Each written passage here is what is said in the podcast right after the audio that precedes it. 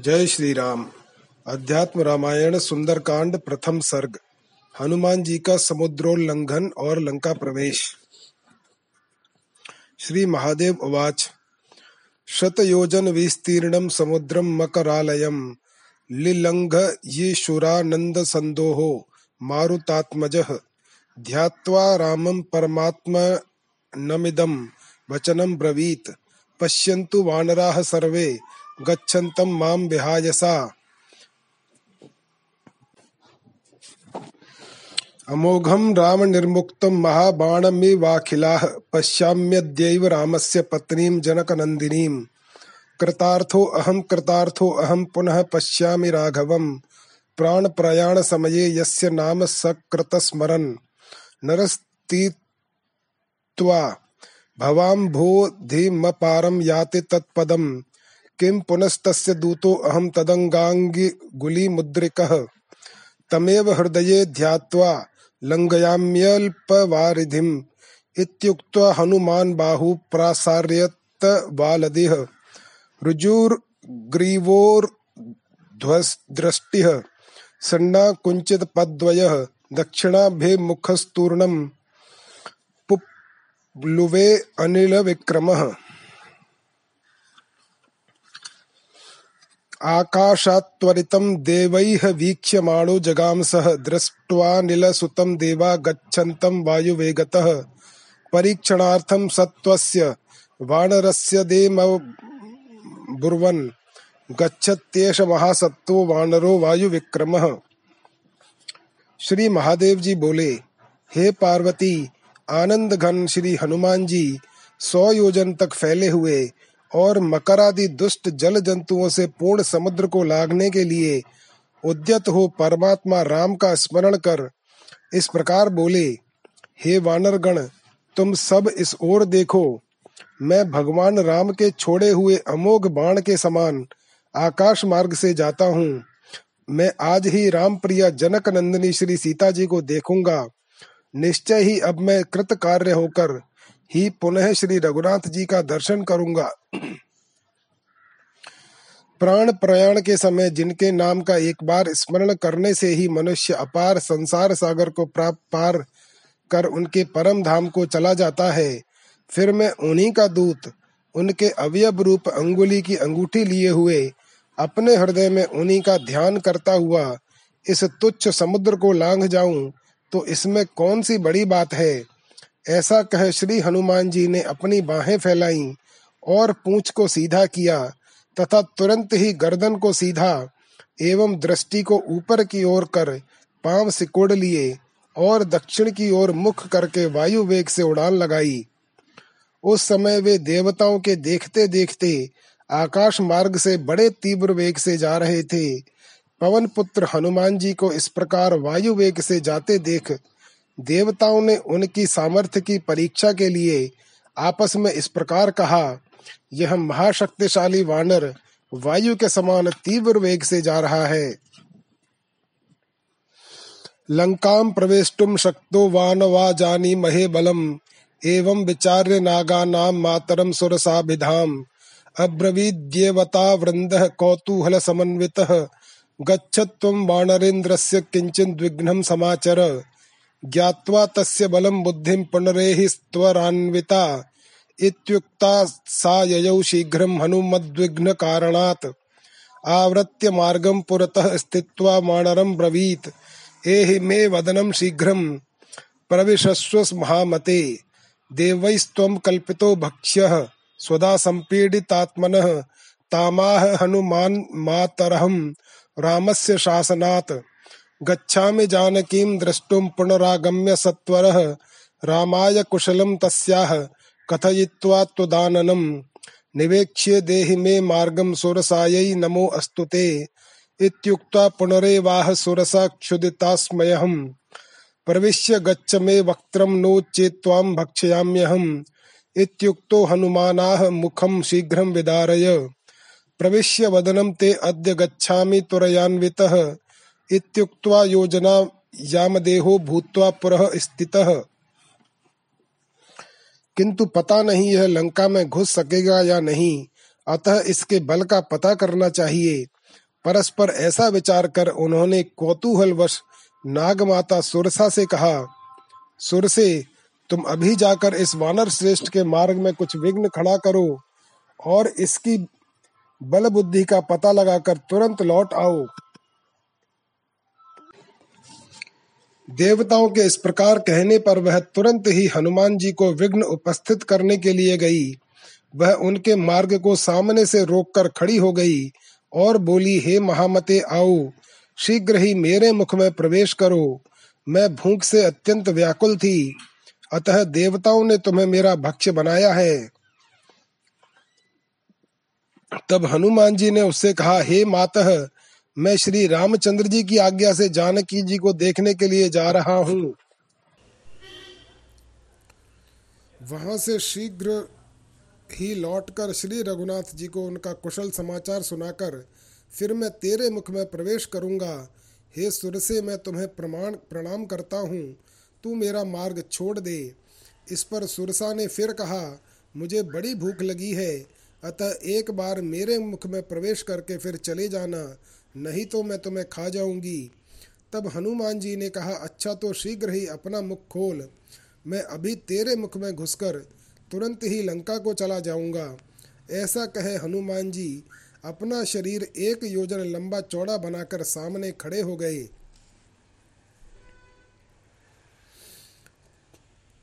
ततश्चकार सुरसा योजना नाम च विंशतिम विक्रम चकार हनुमांस्त्रे सद्यो जनसम्मितम। ततश्चकार सुरसा पंचाशद्यो जनायतम। वक्त्रम तदा हनुमांस्तु बभूवांगुष्ठसन्निभिः प्रविश्य वदनं तस्याः पुनरेत्य पुरः स्थितः। प्रविष्टो निर्गतो अहं ते वदनं देवि ते नमः। एवं वदन्तं दृष्ट्वा सा हनुमन्तं मथा ब्रवीत् गच्छ साधय रामस्य कार्यं बुद्धिमतां वरः। देवेह संप्रेषिताहं ते बलम जिज्ञासुभिः कपे। दृष्ट्वा सीतां पुनर्गत्वा रामम द्रक्षसी गच्छ भोह हनुमान जी का वह रूप देखकर सुरसा ने अपना मुख पाँच योजन फैलाया। तब हनुमान जी ने अपना शरीर उससे दूना कर लिया। फिर सुरसा ने अपना मुख बीस योजन का किया। तो हनुमान जी ने अपना देह तीस योजन का कर लिया। इस पर जब सुरसा ने अपना मुख पचास योजन फैलाया तो हनुमान जी अंगूठे के समान छोटे से आकार के हो गए और चट उसके मुँह में जाकर बाहर निकल आए तथा उसके सामने खड़े होकर बोले, हे देवी, मैं तुम्हारे मुख में जाकर फिर निकल आया हूँ। अब तुम्हें नमस्कार है। हनुमान जी को इस प्रकार कहते देख सुरसा बोली, हे बुद्धिमानों में श्रेष्ठ, जाओ श्री रामचंद्र का कार्य सिद्ध करो।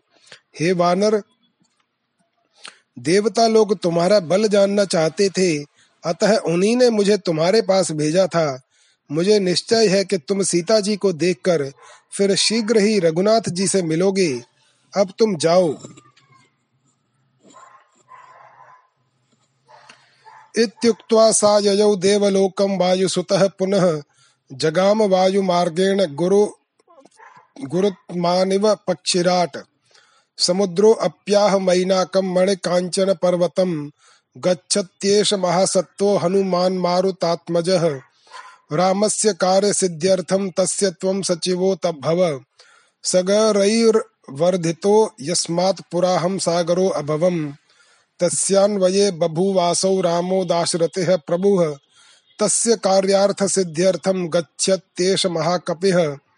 त्वमुत्तिष्ठ जलातूर्णं त्वयैव श्रम्य गच्छतु। स तथेति प्रादुर्भूज्जलमध्यान्बहुन्नतः नानामणिमयैः शृङ्गस्, शृङ्गैस्तस्योपरि नराकृतिः। प्राह यान्तं हनुमन्तं मैनाको अहं महाकपे। समुद्रेण समादिष्टस्त्वद्विश्रामाय मारुते। आगच्छामृतकल्पानि जगद्ध्वापक्वफलानि मे। विश्रम्यात्र क्षणं पश्चात् गमिष्यसि यथा सुखम्। एव मुक्तो अथ तं प्राह हनुमान् मारुतात्मजः। गच्छतो रामकार्यार्थं भक्षणं मे कथं भवेत्। विश्रामो वा कथं वे स्याद गंतव्यम त्वरितम मया। ऐसा कहकर सुरसा देवलोक को चली गई और श्री हनुमान जी फिर आकाश मार्ग से पक्षीराज गरुड़ के समान चलने लगे।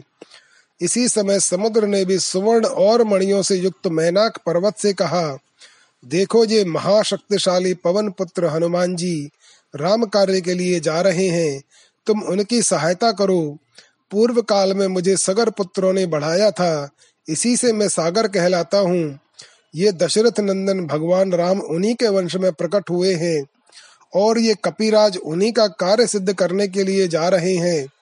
तुम तुरंत ही जल से ऊपर उठ जाओ, जिससे ये तुम्हारे ऊपर कुछ देर विश्राम लेकर आगे जाएँ।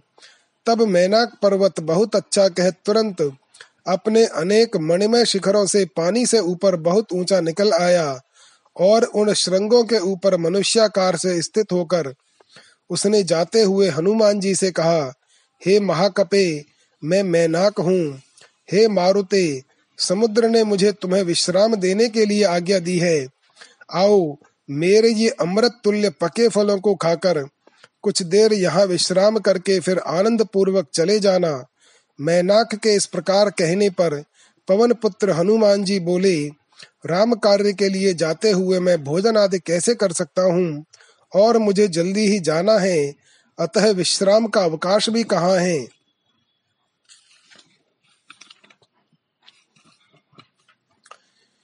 इत्युक्त्वा स्पृष्टशिखरः कराग्रेण ययौ कपिः।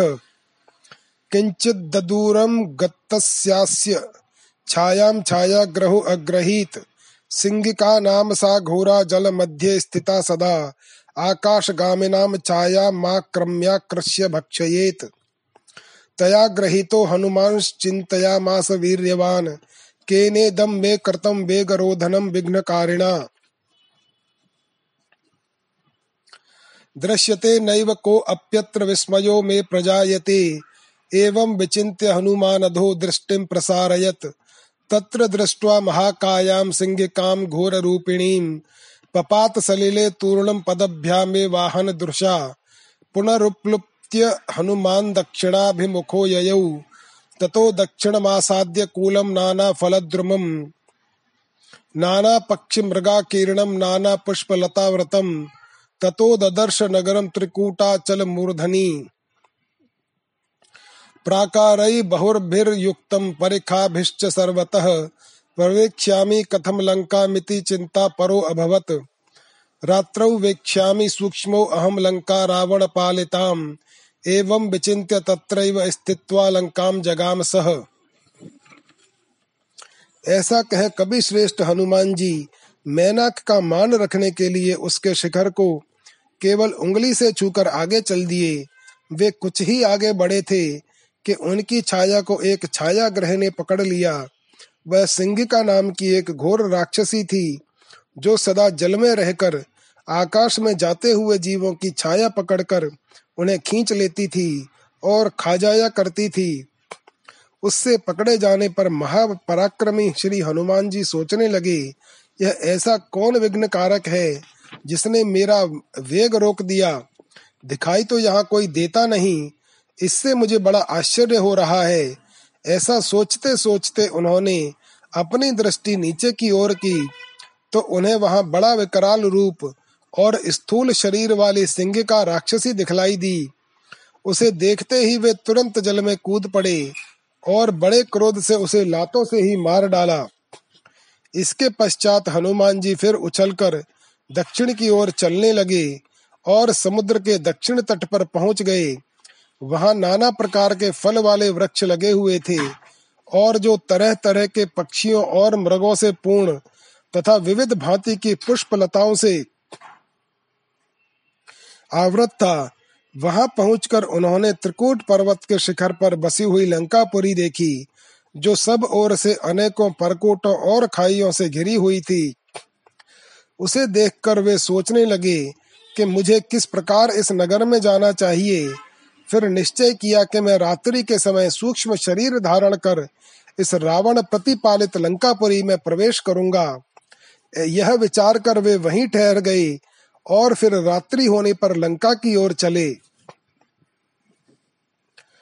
धृत्वा सूक्ष्मं वपुर्द्वारं प्रविवेश प्रतापवान, तत्र लंकापुरी साक्षात द्राक्षसी वेशधारिणी। प्रविशन्तं हनुमन्तं दृष्ट्वा लङ्का व्यतर्जयत् कस्त्वं वानररूपेण मामनादृत्य लङ्किनीम्। प्रविश्य चौरवद्रात्रो किं भवान् कर्तुमिच्छति। इत्युक्त्वा रोषताम्राक्षी पादेनाभिजघानतम् हनुमानपि तां वाममुष्टिनावज्ञयाहनत्। तदैव पतिता भूमौ रक्तमुद्वमति भृशम् उत्थाय प्राह सा लङ्का हनुमन्तं महाबलम्। हनुमन गच्छ भद्रं ते जितालंका त्वया नघ। पुराहं ब्राह्मणा प्रोक्ता ह्यष्टाविंशतिपर्यये त्रेतायुगे दाशरथी रामो नारायणो अव्ययः। जनिष्यते योगमाया सीता जनक वेश्मनि। भूभार हरणार्थाय प्रार्थितो अयम मया क्वचित। जिस समय महाप्रतापी हनुमान जी ने सूक्ष्म शरीर धारण कर नगर के द्वार में प्रवेश किया उसी समय वहाँ साक्षात लंकापुरी राक्षसी का रूप धारण किए खड़ी थी। उसने हनुमान जी को नगर में जाते देख डांटा और पूछा, तू कौन है जो इस रात्रि के समय मुझ लंकिनी का अनादर कर चोर के समान वानर रूप से लंका में जा रहा है? और यहाँ तू क्या करना चाहता है? ऐसा कह उसने क्रोध से आँखें लाल कर उनके लात मारी। तब हनुमान जी ने उसकी अवज्ञा करते हुए उसे बाएँ हाथ का घूसा मारा, जिससे वह बहुत सा दुरुधिर वमन करती हुई पृथ्वी पर गिर पड़ी। फिर कुछ देर पीछे लंकिनी ने उठकर महाबली हनुमान जी से कहा, हे हनुमान, जाओ, तुम्हारा कल्याण हो। हे अनघ, तुम लंकापुरी जीत चुके। पूर्व काल में मुझसे श्री ब्रह्मा जी ने कहा था कि अट्ठाईसवें चतुर्युग के त्रेता युग में अविनाशी नारायण देव दशरथ कुमार राम रूप से अवतीर्ण होंगे। और उनकी योग माया महाराज जनक के घर में सीता जी होकर प्रकट होंगी, क्योंकि मैंने पहले अभी, पहले कभी उनसे पृथ्वी का भार उतारने के लिए प्रार्थना की थी। सभार्यो राघवो भ्रात्रा गमिष्यति महावनम तत्र सीतां महामायां रावणो अपहरिष्यति पश्चाद्रामेण साचिव्यम सुग्रीवस्य भविष्यति। सुग्रीवो जानकीं द्रष्टुं वानरान् प्रेषयिष्यति। तत्रैको वानरो रात्रा वागमिष्यति ते अन्तिकम् त्वया च भर्त्सितः सोऽपि त्वां हनिष्यति मुष्टिना। तेना हता त्वं व्यथिता भविष्यसि यदा नघे। तदैव रावणस्यान्तो भविष्यति न संशयः। तस्मात् त्वया जिता लङ्का जित्तं सर्वं त्वया नघ। रावणान्तः पुरवरे क्रीडा काननमुत्तमम्। तन्मध्ये अशोकवनिका दिव्यपादपसङ्कुला अस्ति तस्यां महावृक्षं श्रीशम्पा नाम मध्यगः। तत्रास्ते जानकी घोरराक्षसीभिः सुरक्षिता। दृष्टवैव गच्छ त्वरितं राघवाय निवेदय। धन्याहमप्यदद्य चिराय राघव स्मृतिर्ममासीद् भवपाशमोचनी तद्भक्तसङ्गो अप्यति दुर्लभो मम। प्रसीदताम दाशरथिः सदा हृदि। उल्लङ्घिते अब्धौ पवनात्मजेन धरासुतायाश्च दशाननस्य पुष्पोर्वामाक्षि भुजश्च तीव्रं रामस्य दक्षाङ्गमति इन्द्रियस्य। वे श्री रामचंद्र जी भाई लक्ष्मण और भार्या सीता के सहित महावन दंड कारण्य में जाएँगे। वहाँ माया, महामाया रूपिणी श्री सीता जी को रावण हर ले जाएगा। तदनंतर राम के साथ सुग्रीव की मित्रता होगी और सुग्रीव जानकी जी की खोज के लिए वानरों को भेजेगा। उनमें से एक वानर रात्रि के समय तेरे पास आएगा। वह तुझसे तिरस्कृत होने पर तेरे मुक्का मारेगा। हे अनघे, जिस समय तू उसके प्रहार से व्याकुल हो जाएगी, उसी समय रावण का अंत होगा, इसमें संदेह नहीं। अतः हे निष्पाप हनुमान, तुमने मुझ लंका को जीत लिया तो सभी को जीत लिया। रावण के अंतपुर में एक अत्युत्तम क्रीड़ा वन है। उसमें दिव्य वृक्षों से संपन्न एक अशोक वाटिका है। उसके बीचों बीच में एक अति विशाल सिंशपा सीसम का वृक्ष है। श्री जानकी जी वहीं पर भयंकर राक्षसियों के पहरे में रहती हैं। तुम उनका दर्शन कर शीघ्र ही श्री रघुनाथ जी को उनका समाचार सुनाओ। आज बहुत दिनों में मुझे श्री रामचंद्र जी की संसार बंधन को नष्ट करने वाली स्मृति हुई है और उनके भक्त का अति दुर्लभ संग प्राप्त हुआ है। अतः आज मैं धन्य हूँ। मेरे हृदय में विराजमान वे दशरथ नंदन राम मुझ पर सदा प्रसन्न रहे। पवन नंदन हनुमान जी के समुद्र लांगते ही पृथ्वी पुत्री श्री सीता जी और रावण की बाई बुझा और बाएँ नेत्र तथा इंद्रियातीत श्री रामचंद्र जी के दाएँ अंग बड़े ज़ोर से फड़कने लगे। इति श्रीमद् अध्यात्म रामायणे उमा महेश्वर संवादे सुंदर कांडे प्रथम सर्ग। द्वितीय सर्ग, हनुमान जी का वाटिका में जाना तथा रावण का सीता जी को भय दिखलाना। श्री महादेव उवाच। ततो जगाम हनुमान लंकाम परम शोभनाम। रात्रौ सूक्ष्मत्तनुर्भूत्वा बभ्राम परितः पुरीम। सीतान, सीतान्वेषण कार्यार्थी प्रविवेश नृपालयम। तत्र सर्व प्रदेशेषु विविच्य हनुमान कपिः। न पश्य जानकीं स्मृत्वा ततो लङ्काभिभाषितम्। जगाम हनुमान शीघ्रं शोकवनिकां शुभां सुरपादपसम्बाधां रत्नसोपानवापिकां नानापक्षिमृगाकीर्णां स्वर्णप्रासादशोभितां फलैरानम्रक् शाखाग्रपादपैः परिवारिताम् विचिन्वन् जानकीम् तत्र प्रतिवृक्षम् मरुत्सुतः, ददर्शाभ्रम् हिलिङ्हम् तत्र चैत्य चैत्यप्रासादमुत्तमम्, दृष्ट्वा विस्मयमापन्नो मणिस्तम्भशतान्वितम्। समतीत्य पुनर्गत्वा किञ्चित् ददूरम् समारुतिः। ददर्श शिंशपावृक्षमत्यन्तनिविडच्छदम् अदृष्टा तपमाकीर्णम् ददर्श शिंशपावृक्षमत्यन्तनिविडच्छदम् अदृष्टा तपमाकीर्णम् स्वर्णवर्णविहङ्गमम्। तन्मूले राक्षसी मध्ये स्थितां जनकनन्दिनीम्। ददर्श हनुमान वीरो देवतामिव भूतले एक वेणीम वेणीं कृशां दीनां मलिनाम्बरधारिणीं भूमौ शयानां शोचन्तीं राम रामेति भाषिणीं, त्रातारं नाधिगच्छन्तीमुपवास कृशां शुभाम श्री महादेव जी बोले, हे पार्वती, तदनंतर श्री हनुमान जी अति सुशोभित लंकापुरी में गए और सूक्ष्म शरीर धारण कर रात्रि में नगर में सब ओर घूमते रहे। सीता जी का पता लगाने के लिए वे राज मंदिर में घुस गए।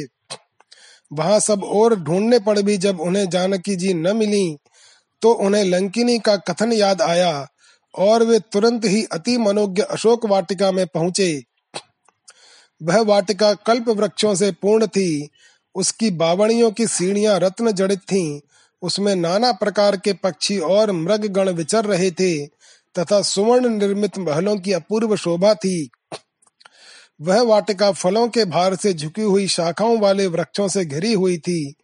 वहाँ प्रत्येक वृक्ष के नीचे जानकी जी को ढूंढते ढूंढते पवन नंदन हनुमान जी ने एक अति सुंदर देवालय देखा।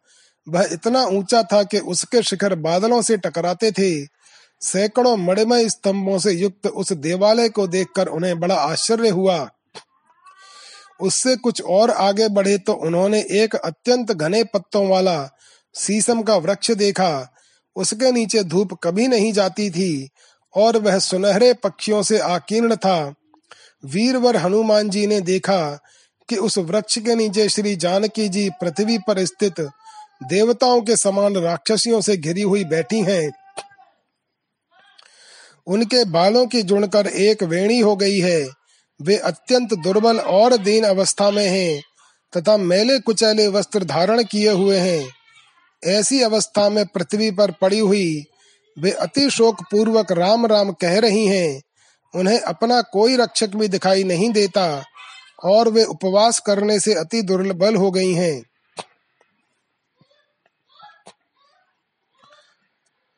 शाखांत शाखान्तच्छद्मध्यस्थो ददर्श कपिकुञ्जरः कृतार्थो अहम कृतार्थो अहम दृष्ट्वा जनकनन्दिनीम्। मयैव साधितं कार्यं रामस्य परमात्मनः। ततः किल किला शब्दो बभूवान्तः पुराद्वहिः। किमेतदिति संलीनो वृक्षपत्रेषु मारुतिः। आयान्तम् रावणं तत्र स्त्रीजनैः परिवारितम्। दशास्यं विंशतिभुजं लीलाञ्जनचयोपमम् दृष्ट्वा विस्मया विस्मय विस्मयमापन्नः पत्रशण्डेष्वलीयत कपि श्रेष्ठ श्री हनुमान जी शाखाओं के पत्तों में छिपकर उन्हें देखने लगे और मन ही मन कहने लगे कि आज जानकी जी को देखकर मैं कृतार्थ हो गया, कृतार्थ हो गया। आह, परमात्मा राम का कार्य मेरे ही द्वारा सिद्ध हुआ। इसी समय अंतपुर में से बड़े किलकिला शब्द की आवाज़ आई। तब हनुमान जी ने यह सोचकर कि यह क्या गड़बड़ है, वृक्ष के पत्तों में छिपे छिपे देखा कि स्त्रियों से घिरा हुआ रावण उसी ओर आ रहा है। उसके दस मुख बीस भुजा और कज्जल समूह के समान काले शरीर को देखकर हनुमान जी को बड़ा विस्मय हुआ और वे पत्तों में छिप गए। रावणो राघवेणाशु मरणम में कथम भवेत? सीतार्थमपि नायाति रामः किम कारणम भवेत? इत्येवं चिन्तयन् नित्यं राममेव सदा हृदि। तस्मिन् दिने अपररात्रौ रावणो राक्षसाधिपः। स्वप्ने रामेण सन्दिष्टः कश्चिद्दागत्य वानरः कामरूपधरः सूक्ष्मो, वृक्षाग्रस्थो अनुपश्यति। इति दृष्टवाद्भुतं स्वप्नं स्वात्मन्येवानुचिन्तय सः। स्वप्नः कदाचित् सत्यः। स्यादेवं तत्र करोम्यहम् जानकीं वाक्शरैर्विद्ध्वा दुःखितां नितरामहम् करोमि दृष्ट्वा रामाय निवेदयतु वानरः। रावण को सदा यही चिंता रहती थी कि किस प्रकार श्री रामचंद्र जी के हाथ से जल्दी से जल्दी मेरा मरण हो। न जाने क्या कारण है कि वे अभी तक सीता के लिए भी नहीं आए। इस प्रकार निरंतर भगवान राम का ही हृदय में स्मरण रहने से राक्षस राज रावण ने उसी दिन शेष रात्रि में स्वप्न में देखा कि राम का संदेश लेकर आया हुआ कोई स्वेच्छा रूपधारी वानर सूक्ष्म शरीर से वृक्ष की शाखा पर बैठा हुआ देख रहा है। इस अद्भुत स्वप्न को देखकर उसने अपने मन में सोचा कदाचित यह स्वप्न ठीक ही हो। अतः अब अशोक वन में चलकर मुझे एक काम करना चाहिए। मैं जानकी जी को अपने वाग बाणों से बेद कर अत्यंत दुखी करूँ, जिससे वह वानर यह सब देखकर रामचंद्र जी को सुनावे।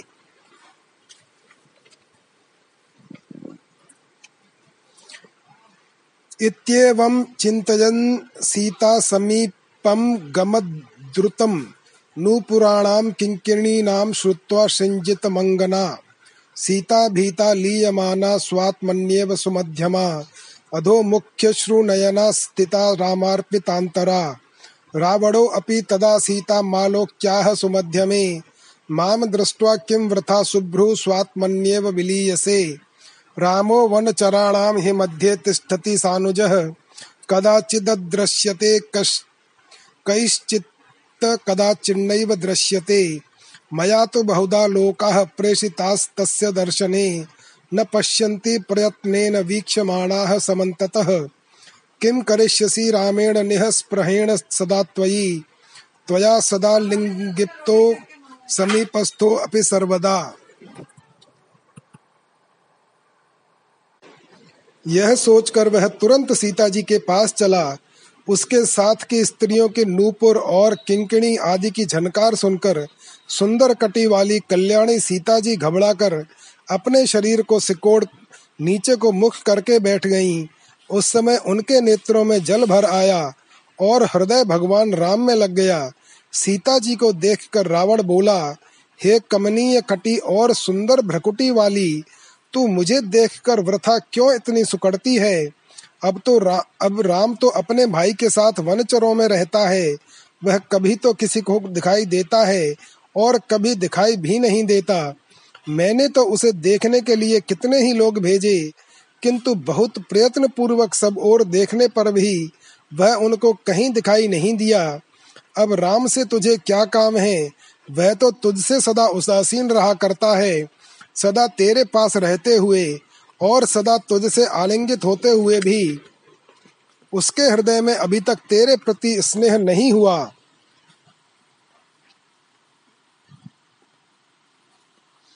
हृदय अस्य न च स्नेहस्त्वयि रामस्य जायते त्वत्कृतान् सर्वभोगांश्च त्वद्गुणानपि राघवः।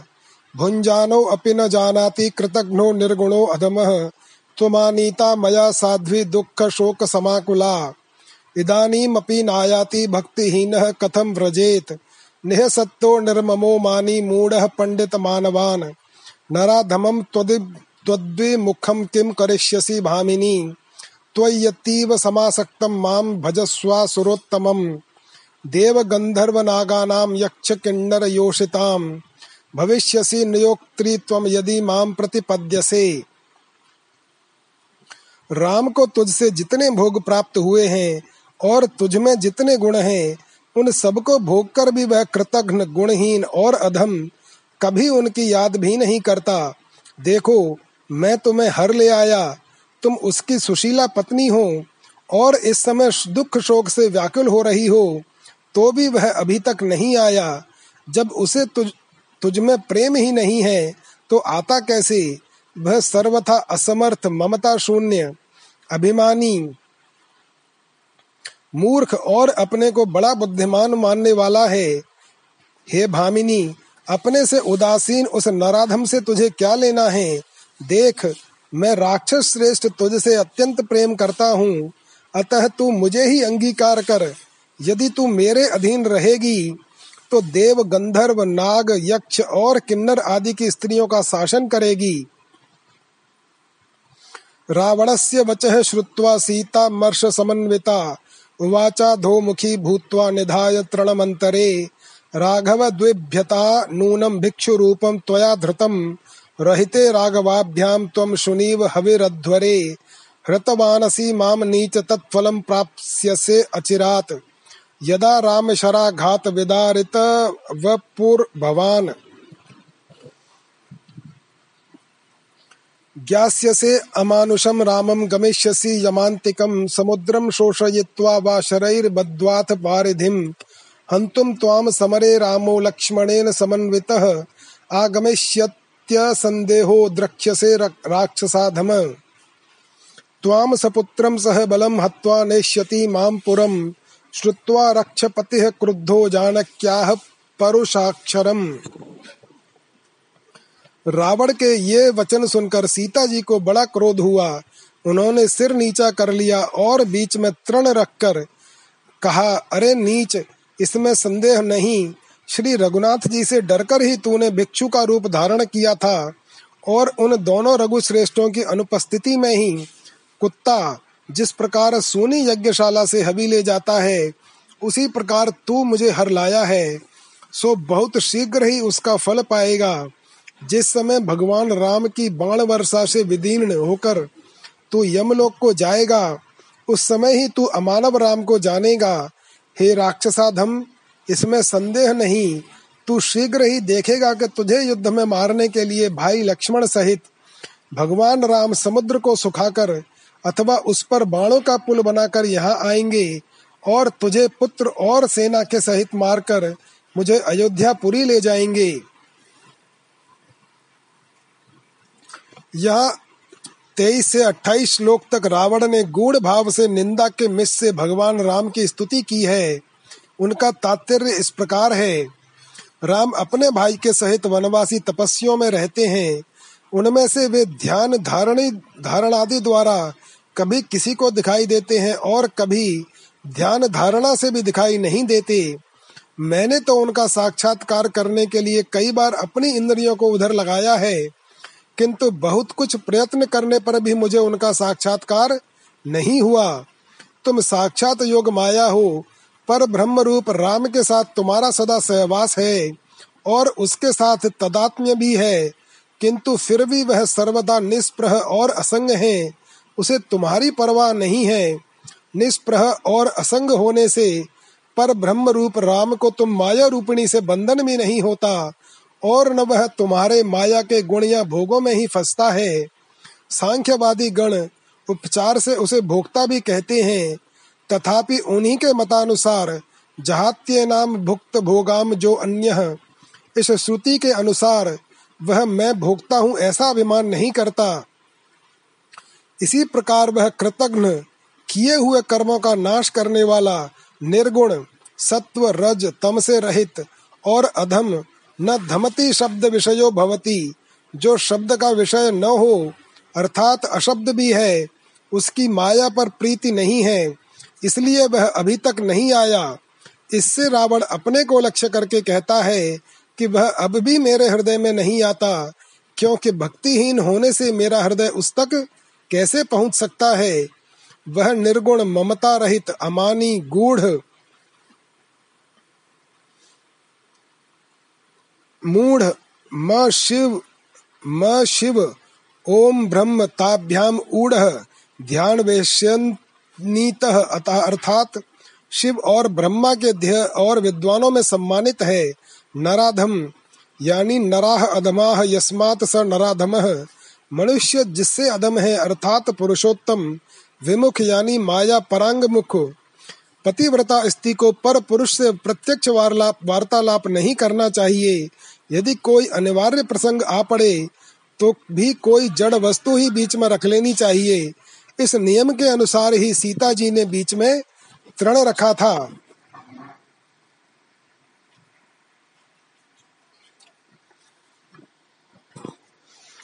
वाक्यम क्रोध समाविष्ट खड़ग मुद्दम्य सत्वर हंतुम जनकराजस्य तनयाम ताम्रलोचन मंदोदरी निवार्या पतिम पतिहिते रता, त्यजैनाम मानुषीम दीनाम दुःखिताम कृपणाम कृशाम। देव गंधर्व नागानाम भव्यः सन्ति वरांगनाः त्वामेव वर वरयन्त्युच्चैर्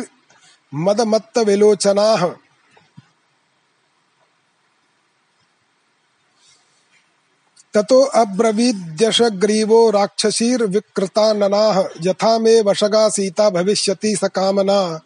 तथा यतध्वं त्वरितं तत्तर्जनादरणाब्दिभिः द्विमासाभ्यन्तरे सीता यदि मे वशगा भवेत्, तदा सर्वसुखोपेता राज्यं भोक्ष्यति सा मया। यदि मासद्वयाद्दूर्ध्वं मच्छय्यां तदा मे प्रातराशाय हत्वा कुरुतमानुषीम्। जानकी जी के ये कठोर वचन सुनकर राक्षस राज रावण को अत्यंत क्रोध हुआ और वह क्रोध से नेत्र लाल कर तुरंत ही खड़ग खींचकर जनक नंदिनी सीता जी को मारने पर उतारू हो गया। तब पति के हित में तत्पर रहने वाली महारानी मंदोदरी ने अपने पति को रोकते हुए कहा पति देव इस दीना, क्षीणा, दुखिया एवं कातर मानवी को छोड़ दीजिए।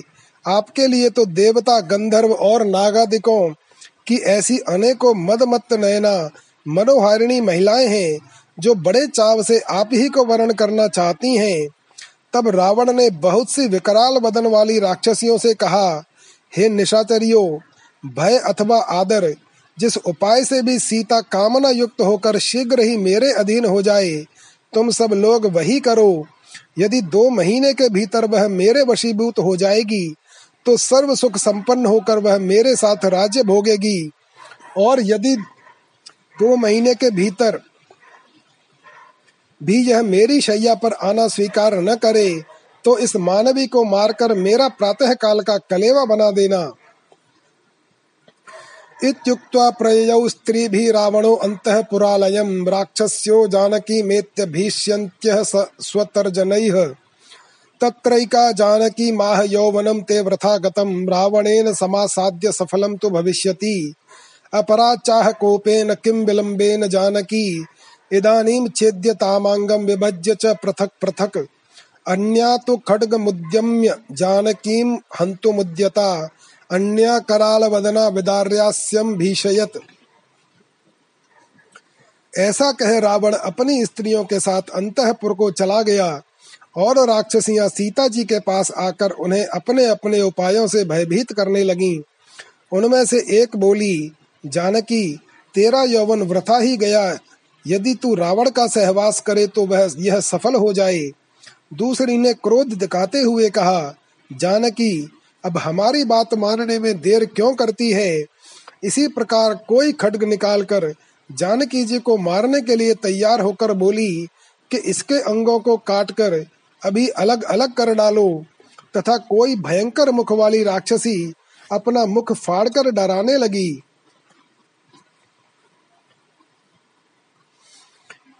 एवं ताम भीषयन्तीस्ता राक्षसी विकृताननाः निर्वाय त्रिदटा वृद्धा राक्षसी वाक्यम ब्रवीत। शृणुध्वम दुष्ट राक्षस्यो मद्वाक्यम वो हितम भवेत। न भीषयध्वम रुदतीम नमस्कुरुत जानकीम इदानीमेव मे स्वप्ने रामः कमललोचनः। आरुह्यो रावतं शुभ्रं लक्ष्मणेन समागतः। दग्ध्वा लङ्कापुरीं सर्वां हत्वा रावणमाहवे। आरोप्य जानकीं स्वाङ्के स्थितो दृष्टो अगमूर्धनि रावणो गोमयहर्दे तैला भयक्तो दिगम्बरः। अगाहत्पुत्रपौत्रैश्च कृत्वा वदनमालिकाम्। विभीषणस्तु रामस्य सन्निधौ हृष्टमानसः। सेवां करोति रामस्य पादयोर्भक्तिसंयुतः। सर्वथा रावणं रामो हत्वा सकुलमञ्जसा विभीषणायाधिपत्यं दत्त्वा सीतां शुभाननाम्। अंके निधाय स्वपुरीं गमिष्यति न संशयः। तब सीता जी को इस प्रकार डराती हुई उन विकृत वदना राक्षसियों को रोककर त्रिजटा नाम की एक वृद्धा राक्षसी बोली, अरे दुष्टा, राक्षसियों मेरी बात सुनो इसी से तुम्हारा हित होगा। तुम इन रोती बिलकती जानकी जी को मत डराओ, बल्कि इन्हें नमस्कार करो। मैंने अभी अभी स्वप्न में देखा है कि कमल लोचन भगवान राम लक्ष्मण के साथ श्वेत ऐरावत हाथी पर चढ़कर आए हैं, और मैंने उन्हें संपूर्ण लंकापुरी को जलाकर तथा रावण को युद्ध में मारकर सीता जी को अपनी गोद में लिए पर्वत शिखर पर बैठे हुए देखा है। रावण गले में मुंडमाला पहने शरीर में तेल लगाई नंगा होकर अपने पुत्र पौत्रों के साथ गोबर के कुंड में डुबकी लगा रहा है और विभीषण प्रसन्न चित्त से रघुनाथ जी के पास बैठा हुआ अति भक्ति पूर्वक उनकी चरण सेवा कर रहा है। इससे निश्चय होता है कि रामचंद्र जी अनायास ही रावण का कुल सहित नाश कर विभीषण को लंका का राज्य देंगे और सुखमी सी, सुखमुखी सीता को गोद में बिठाकर निस्संदेह अपने नगर चले जाएँगे।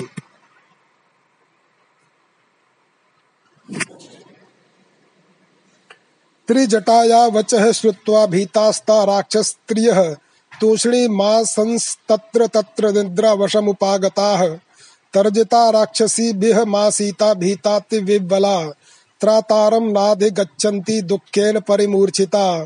अश्रुभिः पूर्णनयना चिन्तयन्ती दम ब्रवीत प्रभाते भक्षयस्यन्ति। राक्षस्यो माम न संशयः। इदानीमेव मरणं केनोपायेन मे भवेत्। एवं सुख दुःखेन परिप्लुता सा विमुक्त कंठम रुदती चिराय। आलम्ब्य शाखां कृतनिश्चया मृतौ। न जानती कंचिदुपाय मंगना त्रिजटा के ये वचन सुनकर राक्षसियाँ डर गईं। वे चुपचाप जहाँ तहां बैठ गईं और कुछ देर पीछे उन्हें नींद आ गई। राक्षसियों के डराने से सीता जी अत्यंत भयभीत और विवल हो गईं और अपना कोई सहायक न देखकर फिर वे दुख से मूर्छित हो गईं। फिर आँखों में आँसू भरकर अति चिंताकुल होकर इस प्रकार कहने लगी, इसमें संदेह नहीं प्रातः काल होते ही राक्षसियाँ मुझे खा जाएँगी। ऐसा कौन उपाय है जिससे मुझे अभी मौत आ जाए? इस प्रकार मौत का निश्चय करके भी उसका कोई साधन न देखकर कल्याणी सीता वृक्ष की शाखा पकड़े हुए अत्यंत दुख से भरकर बहुत देर कर फूट फूट कर रोती रही। इति श्रीमद् अध्यात्म रामायणे उमा महेश्वर संवादे सुंदर कांडे द्वितीय सर्ग। जय श्री राम